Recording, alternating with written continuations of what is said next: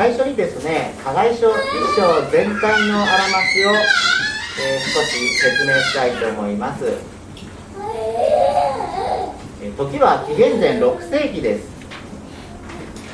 かつて戦争に負けて他国に捕らえ移されてしまったイスラエルの民がいました。彼らは補修の民として他国で支配されてそこでの生活を余儀なくされていたんですね。あいつまでこんな生活が続くんだろうか。いつになったら祖国に戻れる日が来るんだろうか。そんなイスラエルの民にある時驚くべきグッドニュースが届きます。お前たち国に帰れ。もう一度自分の国に戻ってそこで自分たちの政治や自分たちの宗教をやり戻すやり直せ。そんな驚くような命令が王様から下されたんです。やった。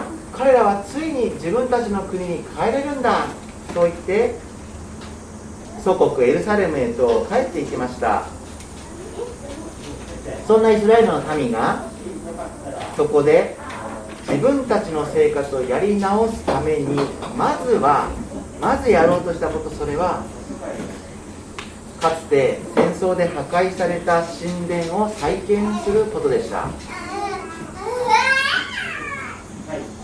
自分たちの神様を自分たちのやり方で礼拝したい。そのためにはまずあの壊れた主の宮をもう一度建て直そうじゃないか。そう考えた彼らは早速神殿再建工事に取り掛かります。ところがです。途中でその工事が妨害されてしまって中断してしまうんですね。そしてなんとそのまま時は流れ流れ流れ工事中の神殿は中途半端なまんま置きっぱなしにされてなんと15年以上の歳月が流れていきます。加賀一章一節をご覧ください。誰予想の第2年第6の月の1日これは紀元前520年の8月29日のことです。この時から預言者ハガイが活動を開始します。途中でほったらかしになっている主の宮手をつけたのにそのまんまもう15年以上の歳月が流れてしまったエルサレムの神殿再建工事。その工事もう一度立ち上がって今こそ仕事に取り掛かろうじゃないか。工事が中断してしまっているあの神殿もう一度建て直そうじゃないか。そう民に訴えたのが預言者ハガイという人物です。このハガイ書のテーマは神殿再建主の宮の再建です。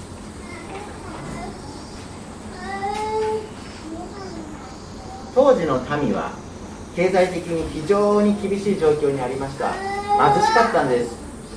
ですからその貧しさを理由にして神殿再建工事に取り掛かろうとはしませんでした。いやいや無理ですよ。とても神殿再建なんてできませんよ。もっと余裕ができてからそうなったらやりますけど今はまだその時じゃないんですよ。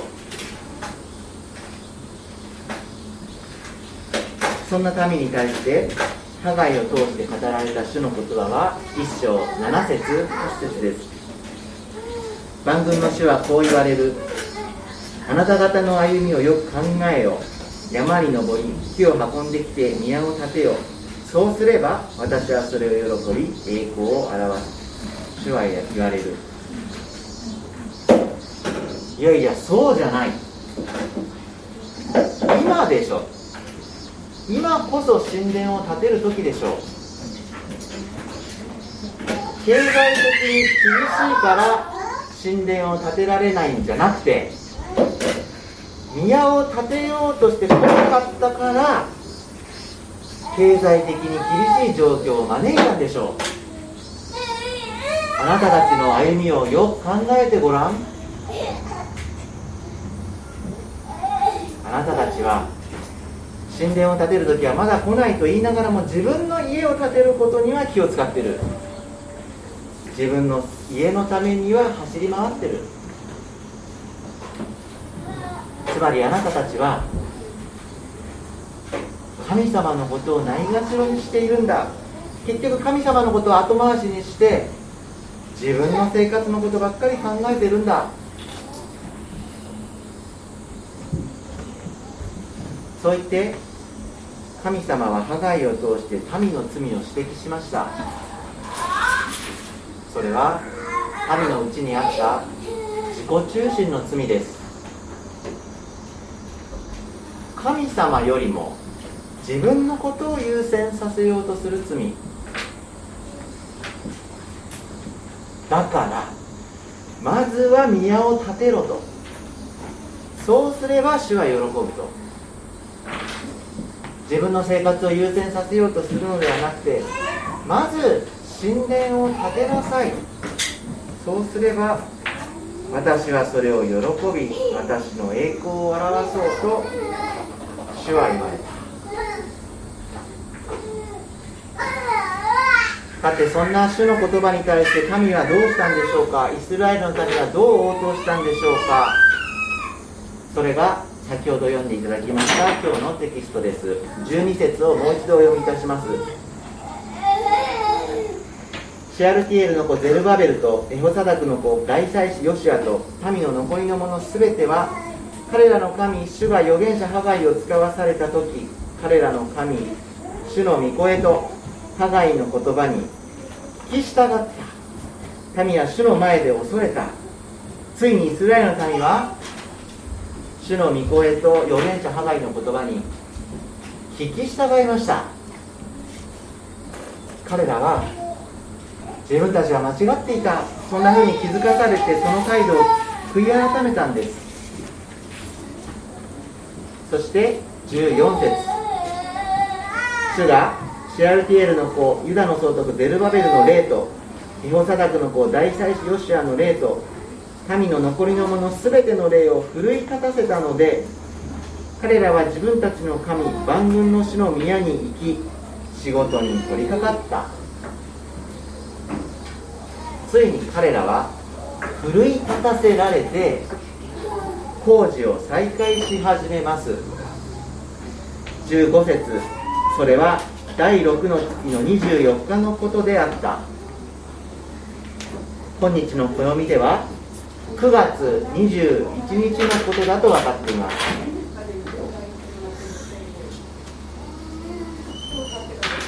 つまり一章一節で第6の月の1日に悔い改めを迫られてそして一章15節第6の月の24日に仕事に取り掛かるまでまあ24日間でしょうか。この間民の中にはいろんな葛藤や思い悩みがあったのかもしれません。どうするの？やるの？やらないの？あやっぱり自分たちは神様のことを後回しにしてきてしまっていたんだな。神様ごめんなさい。そう民は主の御声に聞き従ってついに神殿再建工事を再開するというのがこの破壊書一章全体のあらましです。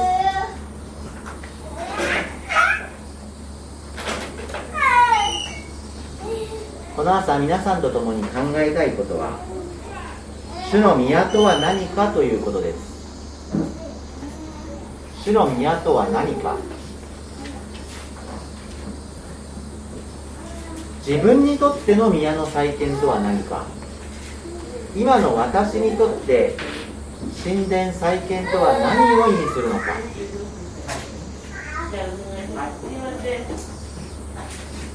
神殿というのは人間が神様と交わりを持つところでした。人は神殿において神様と出会い神殿において神様を礼拝したんです。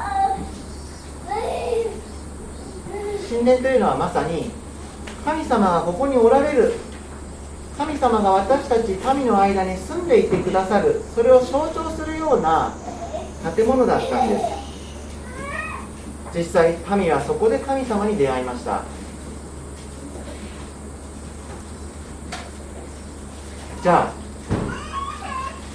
今の私にとって神殿とその再建工事というのは何を意味するんだろうか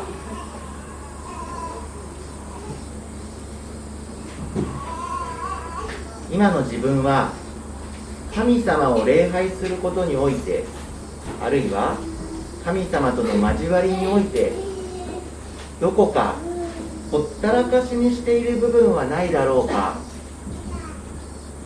何か中途半端にそのまんまにしてしまっている事柄。本当はそれを立て直さなければいけないんだけれどもなんだか面倒で。しばらくそのまんまにしてしまっている。そんな事柄が自分と神様との関係において何かないだろうか。そんなことをこの朝私たちはこの破壊書一章を通して吟味させられるわけです。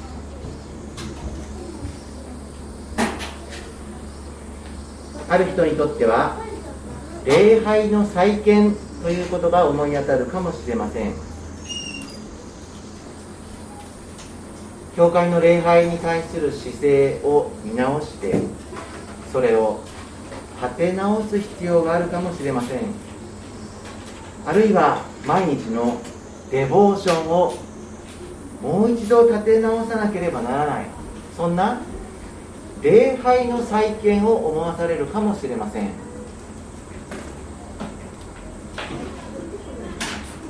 最近神様にお祈りしてないんだよな。正直聖書読むの面倒で全然読めてない。教会で神様を礼拝するってこと本当は大切だって分かってる。分かっているけれどもでもなかなかそれができずにいる。自分がいる。神様に心が向いていかない自分がいる。じゃあもう一度。もう一度その自らの礼拝の再建に取り掛かろうとそう思わされるならそれがあなたにとっての私にとっての神殿再建工事でしょ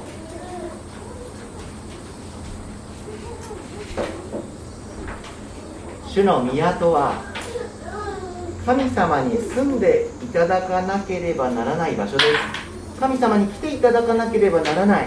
神様に明け渡さなければならない場所です。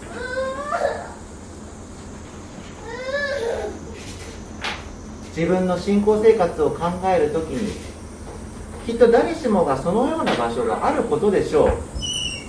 ここにこそ神様に来ていただかなければならない。本来ならこれを神様に明け渡さなければならない。でもそれがままならない。中途半端に諦めてしまっている。いつの頃からか祈るのをやめてしまっている。もしそういう部分があるならばそれが今の自分にとっての神殿ではないでしょうか。そしてそこにこそ主の宮が主の神殿がもう一度建て上げられていかなければならないのではないでしょうか。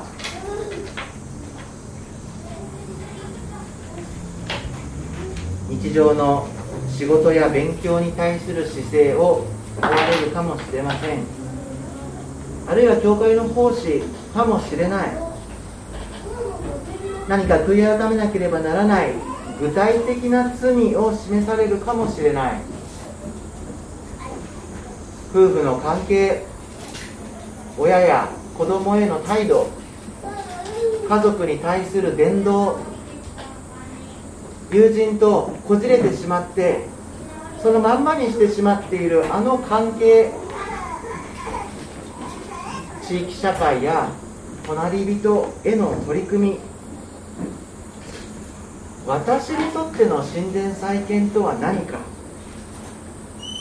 そのことを考え今こそその工事に再び取り掛かる。もう一度自らの礼拝に対する姿勢を吟味してそこに主の宮を再建する。それがこの朝この破壊書一章を通して私たちが受け止めたいメッセージです。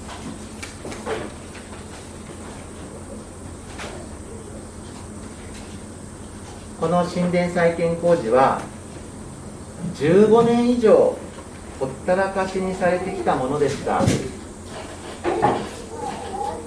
かつて一度は工事に取り掛かったもののその後邪魔が入ってそのまんま投げ出されてしまっていた工事です。それ以来今はまだ時じゃない。そうずっと言い続けてそのまんま保留にされてきた主の宮。その再建工事に民は再び取り掛かったんです。もう一度重い腰を上げて仕事に取り掛かった。つまりこの工事は再出発でした。再出発。ったらかしにしていたものをまた立て直し始めるということはとても大変なことでしょう。とてもエネルギーのいることでしょう。なんとなくそのままにしてしまった。もしくはあまり思い出したくなくてそのまんま放置してしまっていたような事柄を。でもやっぱり本当はそのままにしてはいけないと思い直してもう一度それに向き合おうとする。再出発。それはとても大変なことではないでしょうか。今まで何度も何度も取り組んできたけどやっぱりダメだった。そんなふうに半ば諦めかけている信仰の課題。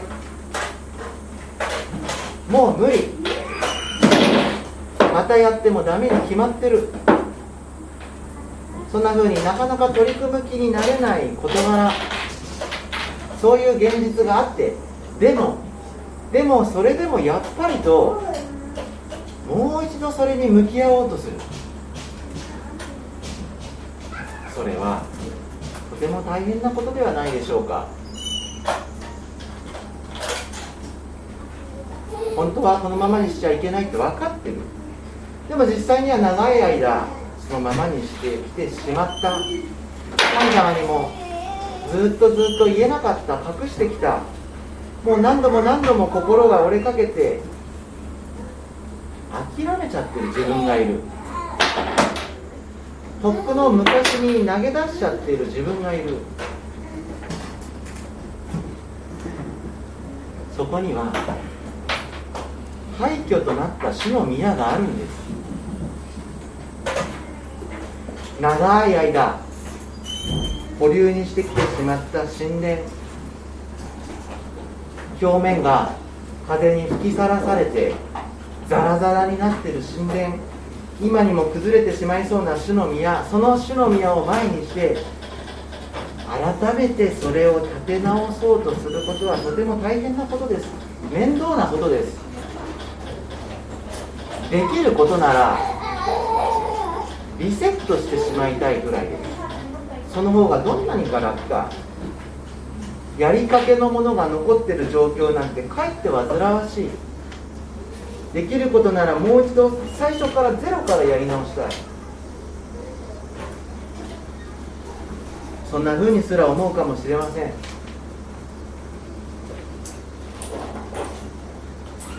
しかしです。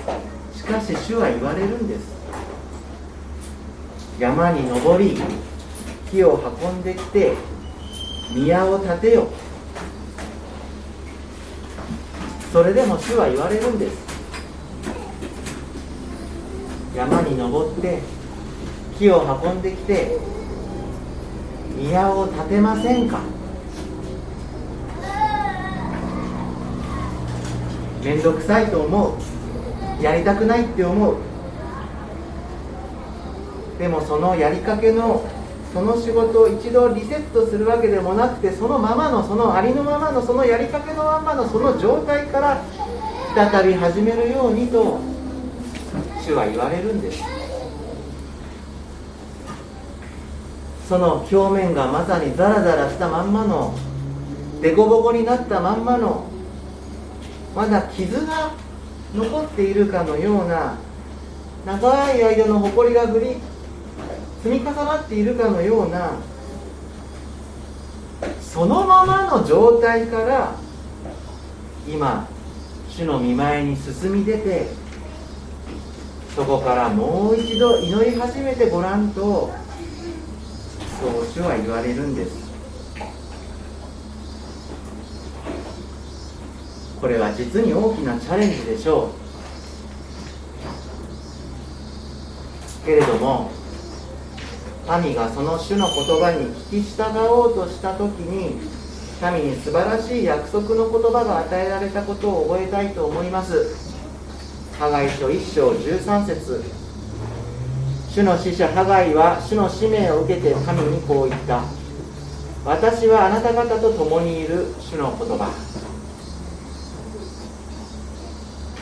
私はあなた方と共にいる。主イエス様が共におられる。私たちはこの御言葉を信じたいんです。この神様に信頼したいんです。私たちが主の言葉に聞き従って再出発することを決心して神殿を再建しようとするその時その時必ずイエス・キリストが共にいてくださるんです。決してあなた一人だけで工事現場に行かせるようなことはなさらない。あの十字架で私たちのために命を投げ出してくださったあのイエス様が私たちのために死からよみがえられたあのイエス様が私たちと共にいてくださる。そして私たちに一緒に宮を建てようって声をかけてくださるんです。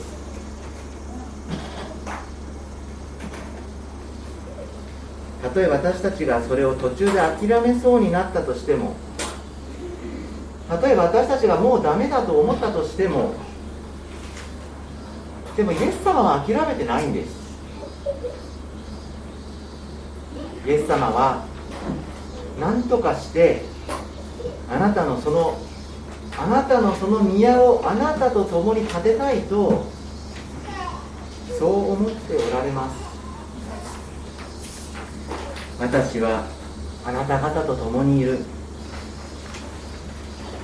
私たちはダメダメで私たちはいつも心くじけてて勇気がなくて。でもそれでも主の言葉に聞き従っていきたいと思う思わされる。この神殿を建て直さなきゃと思わされる。だって私たちはこの神様を信じているからこんな私であってもイエス様を信じていきたいとそう思っているからです。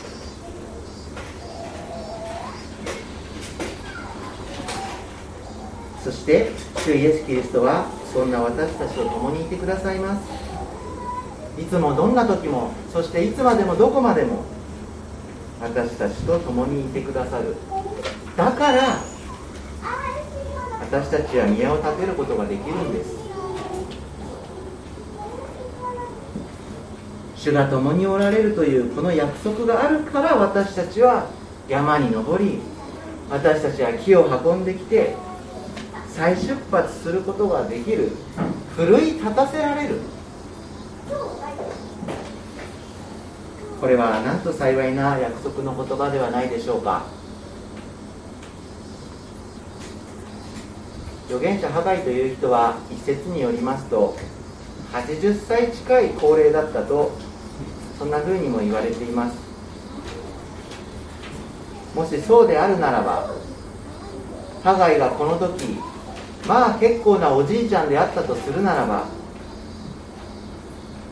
80歳という年齢は私にも想像することは難しいんですがでも再出発ということが決して簡単ではなかったであろうことは想像に難くありません。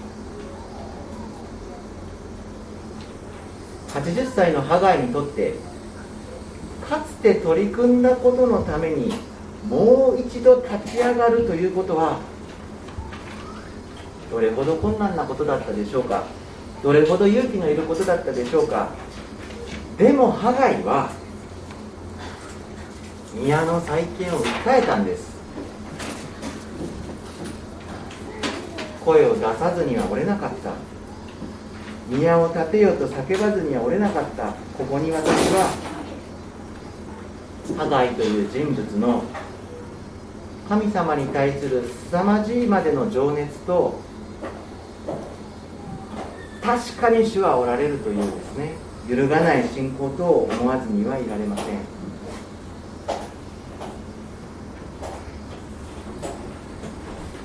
ほったらかしにしていた神殿再建工事に再び取り掛かるそれは大きな大きなチャレンジでしょう。それでも主が共にいてくださるというその約束を信じてそれぞれの神殿再建のために再出発させていただきたいとそう思わされます。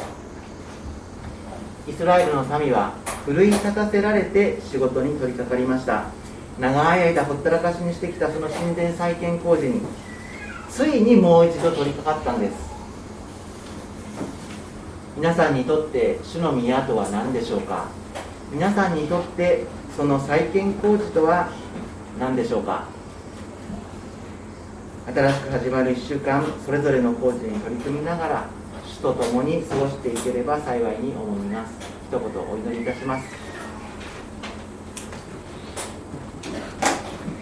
全世界を支配されておられる父なる神様あなたのその偉大なお名前を心から崇めます。この朝もあなたが私たち一人一人の名前を呼んでくださってこうして主の日の礼拝に招いてくださいましたことを心から感謝いたします。この朝私たちは続けて加害書一章の御言葉を読ませていただきました。イスラエルの民はついに神殿再建工事に再び取り掛かります。私たちにとっての主の宮の再建とは何でしょうか？私たち一人一人が主を礼拝することにおいて何かもう一度再建すべきことがあるでしょうか？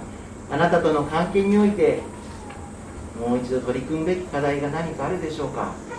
主よもし私たちが宮の再建に取り組むべきことがあるとそう示されるならばどうかあなたがその心を奮い立たせてくださってあなたと共にそれに取り組むことができるように励ましてください。主が共におられるというこの御言葉を心から感謝いたします。その御言葉と共に歩んでいく1週間。その御言葉と共に歩んでいく神殿再建工事となりますよう主が私たちを豊かに祝福してください。この礼拝を御言葉を感謝いたします。主イエスキリストの皆によってお祈りいたします。アーメン。